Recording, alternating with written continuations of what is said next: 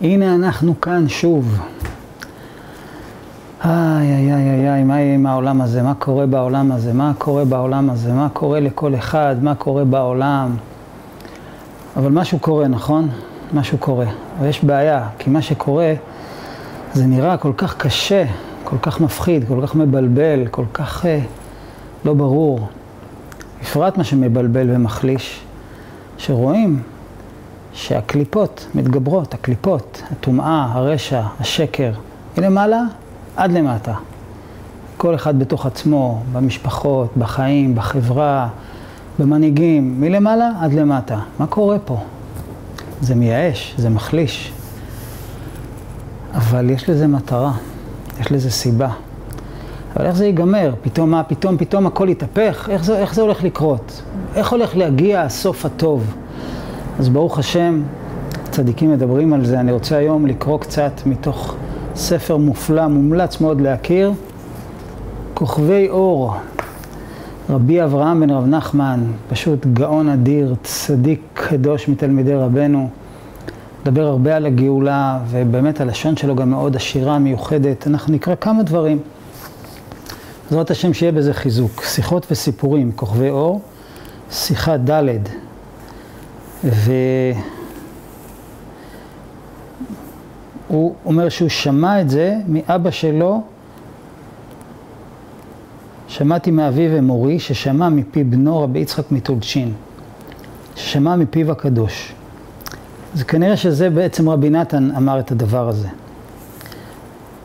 פעם אחת אמר, דיבר, מהפלגת השטף מים רבים הנמצאים בזה העולם.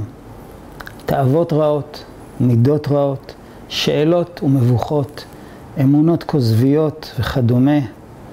ואמר שבכל זאת יקוים מה שכתוב, ניצוץ אחד יוצא מיוסף ומכלה ושורף את הכל. כל הרשע, כל הפשע, פרטי, הכללי. זה כמו הרבה קש. ניצוץ אחד יוצא ומכלה את הכל. והנראה מכותלי מאמריו הנ"ל, כמשל האגוז. הזוהר הקדוש מדמה את נשמות ישראל לאגוז, כמו שכתוב, אל גינת אגוז ירדתי. שבגמר הבישול, כשהאגוז מתבשל, נמצא בתוכו פרי יקר ויפה למאכל בני אדם.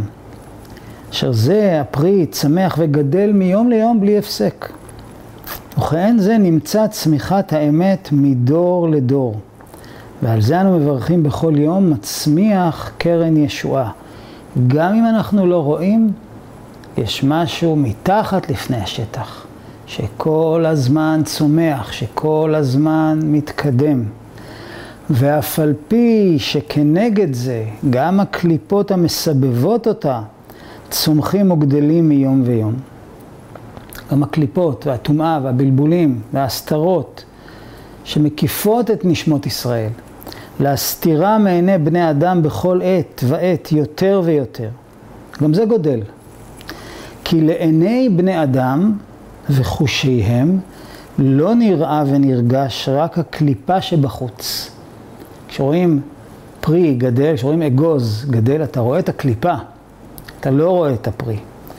והפרי גנוז וצפון בתוכה שלא נראה כלל, אתה לא רואה. ועליו נאמר, וירא אלוקים את האור כי טוב, כי טוב לגנוז. הטוב גדל, אבל הוא גנוז. אבל סוף כל סוף יצא חוטר מגזע ישי, זה המשיח שאנחנו מחכים לו וממש ממש רוצים ומאמינים שבקרוב הוא יגיע כי לא נשאר למה לקוות. כמו שהמדרש אומר, מעתה אין לנו מקווים אלא לאורך, מעתה אין לנו מצפים אלא לאורך. וחוטר מגזע ישי אשר ישבר ויעביר רוח הטומאה מן הארץ ובהתגלות הפרי, יראו עין בעין, כי בכל ימי הגידול נמצא הכרח גם בהקליפות המסתירים אותה. להצילה ולשומרה דווקא על ידי זה. ברגע שיגיע משיח והפרי יהיה בשל, ועם ישראל יגיע לזמן שהוא יתגלה, וכל אחד מאיתנו יגלה מי הוא ומה הוא באמת, ואז הקליפה תישבר, וכשהקליפה תישבר, שמשיח ישבור את הקליפות ויכניע את הקליפות, אז אנחנו גם נראה ונבין שהיה צורך בקליפות האלה. שההסתרה הזאת היא מגדלת את הפרי. מה שאנחנו לא רואים את הטוב הגנוז, זה כדי שיגדל, כי כשהטוב נסתר, הוא גדל באמת. אם הטוב היה גלוי, אז כל אחד היה רוצה את הטוב הזה. כל אחד היה אומר, אני רוצה להאמין, אני רוצה קדושה, אני רוצה אמת, אני רוצה אמונה. אבל עכשיו שהוא כל כך נסתר, והקליפות של הרע והרשע שמסתירות את הטוב והאמת כל כך חזקות, אז מי שרוצה את הטוב ואת האמת, מתברר שהוא באמת רוצה את זה. כי זה לא נראה לעין, הוא מאמין בזה, הוא רוצה את זה. אבל איך זה יהיה? האיש הזה, החוטר מגזע ישי, מה הוא יעשה? תראו דבר מרתק. אחד הדברים הכי מדהימים, הכי מרגשים שאני מכיר בספרים של רבי אברהם. הוא מדבר על הסוף, אבל באמת יש צורך ללמוד את זה, תראו מה הוא כותב. מה יהיה בסוף? כי סוף כל סוף יגמור השם יתברך את שלו. שיהיה בכל אחד מישראל התערותא דלתתא, התעוררות מלמטה, התעוררות ורצון מלמטה, לחשוף ולהשתוקק באמת אל האמת בכל לב הנפש. מה שלא היה עוד התערותא דלתתא כזה מעולם. הקדוש ברוך הוא יגמור את שלו, ויהיה כזה שקר, כל כך הרבה שקר יהיה, שכל אחד מאיתנו כבר יהיה לו געגועים והשתוקקות עצומה ואדירה לאמת. בכל לב הנפש, אני רוצה רק את האמת. אני כל הזמן פוגש יותר ויותר אנשים שלא היה ברור להם לגמרי במאה אחוז עד כמה השקר מתפשט בעולם. והם מתעוררים ואומרים, כן, השקר מתפשט בעולם, והם רוצים את האמת. יותר ויותר, וכל אחד מאיתנו יותר ויותר, עד שתהיה התעוררות כזאת שרוצים רק את האמת ולא אכפת משום דבר רק מהאמת. ואף על פי, הנה הקליפות, שמעוצם האפיקורסיות והחושך והאפלה שיהיה בימים ההם, יהיה כזה חושך, כזאת כפירה, כזה שקר, כמעט שלא ידעו עוד כלל מהו האמת. כמעט לא ידעו מה זה אמת. אבל רחמנה ליבה באי. זה הגמרא אומרת, הרחמן, הקדוש ברוך הוא רוצה את הלב. והלב שלנו, של כולנו, הולך ובוער יותר ויותר אל האמת, רק אל האמת. ומיד בהגיע העת והשעה הזאת, מה יקרה? ימשיך ברחמיו יתברך עזר וסיוע נפלא ונורא, שלא הייתה עוד כזאת מימות עולם. כמו שיהיה רצון, שלא היה רצון בעוצמה כזאת, רצון אל האמת בכל מחיר, לא היה עוד התעוררות כזאת לרצון באמת. וגם יהיה סיוע, שלא היה אף פעם סיוע כזה, סיוע אדיר שיגיע משמיים לכל אחד שיוכל לחפש ולמצוא את האמת. כי הרצון לאמת הוא מביא סיוע לאמת. חז"ל אומרים, הגמרא אומרת, מי שרוצה את האמת, הקדוש ברוך הוא נותן לו מלאך של אמת. ואז יקוים וידו אוחזת בעקב עשיו, שלא יספיק זה לגמור מלכותו. מלכות הרשע לא תספיק לגמור את המלכות שלה, שהיא מנסה להשליט על כל העולם את החושך של עשיו, של תאוות, של מידות רעות, של שתלטנות, של שקרנות, של הונאה.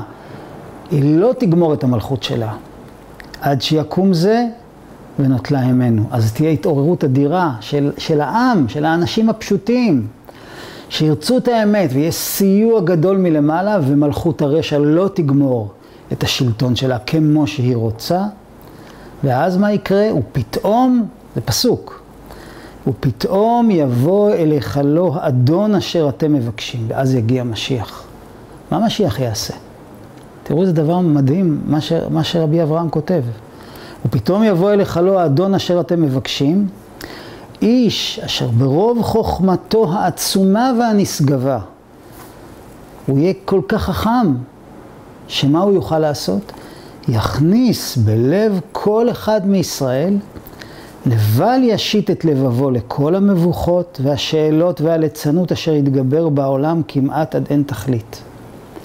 משיח יהיה לו כזאת חוכמה, שהוא יצליח להכניס בלב של כל אחד את הדבר הברור הזה.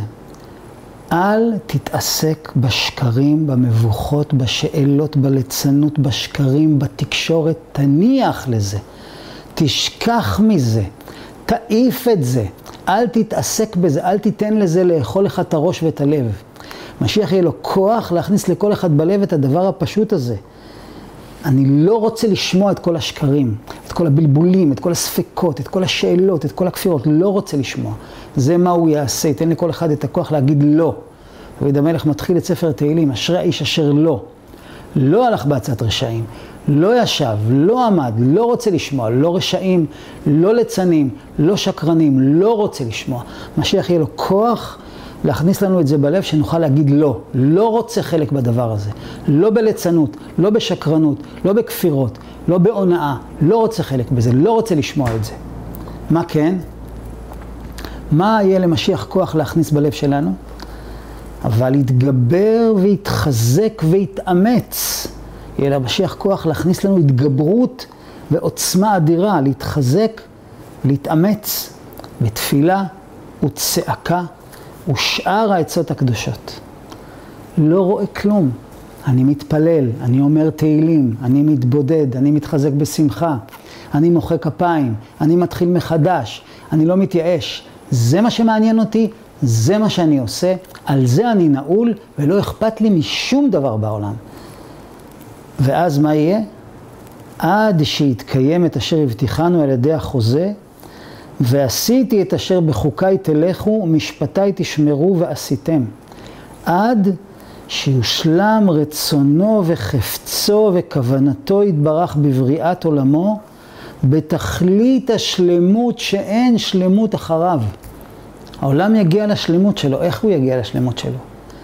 כי משיח יכניס בלב של יהודים לא לספור את הרע, להתמקד רק בטוב. ולעשות את כל מה שהם יכולים, וזה מה שיביא את העולם לשלמות שאין שלמות יותר מזה. עכשיו תראו פלא, יש פה פלא גדול.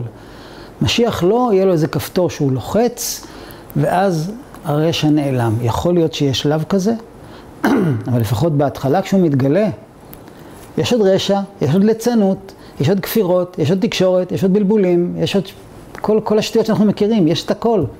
יש עוד יצר הרע, קשה להתגבר, קשה להתפלל, קשה להאמין. זה הכל אותו דבר, משיח לא יעשה reset לכל העולם. אולי הוא יעשה, אבל לא בשלב הזה. בשלב הראשון זה מה שהוא אומר, זה מאוד חשוב לדעת את זה. הוא ייתן לנו כוח לעמוד מול זה. לא לספור את הרע, להתמקד בטוב. לסור מרע ולעשות טוב. זה, משיח הוא יהיה כל כך חכם, שהוא ייתן לנו כוח לעשות את זה. ואז אנחנו, האנשים הפשוטים, נביא את העולם לשלמות שלא הייתה שלמות אחריו. עכשיו תראו עוד פלא, כל הדברים האלה, מי מלמד אותם? היום, ברגע זה, בשנייה הזאת, מי מלמד אותם?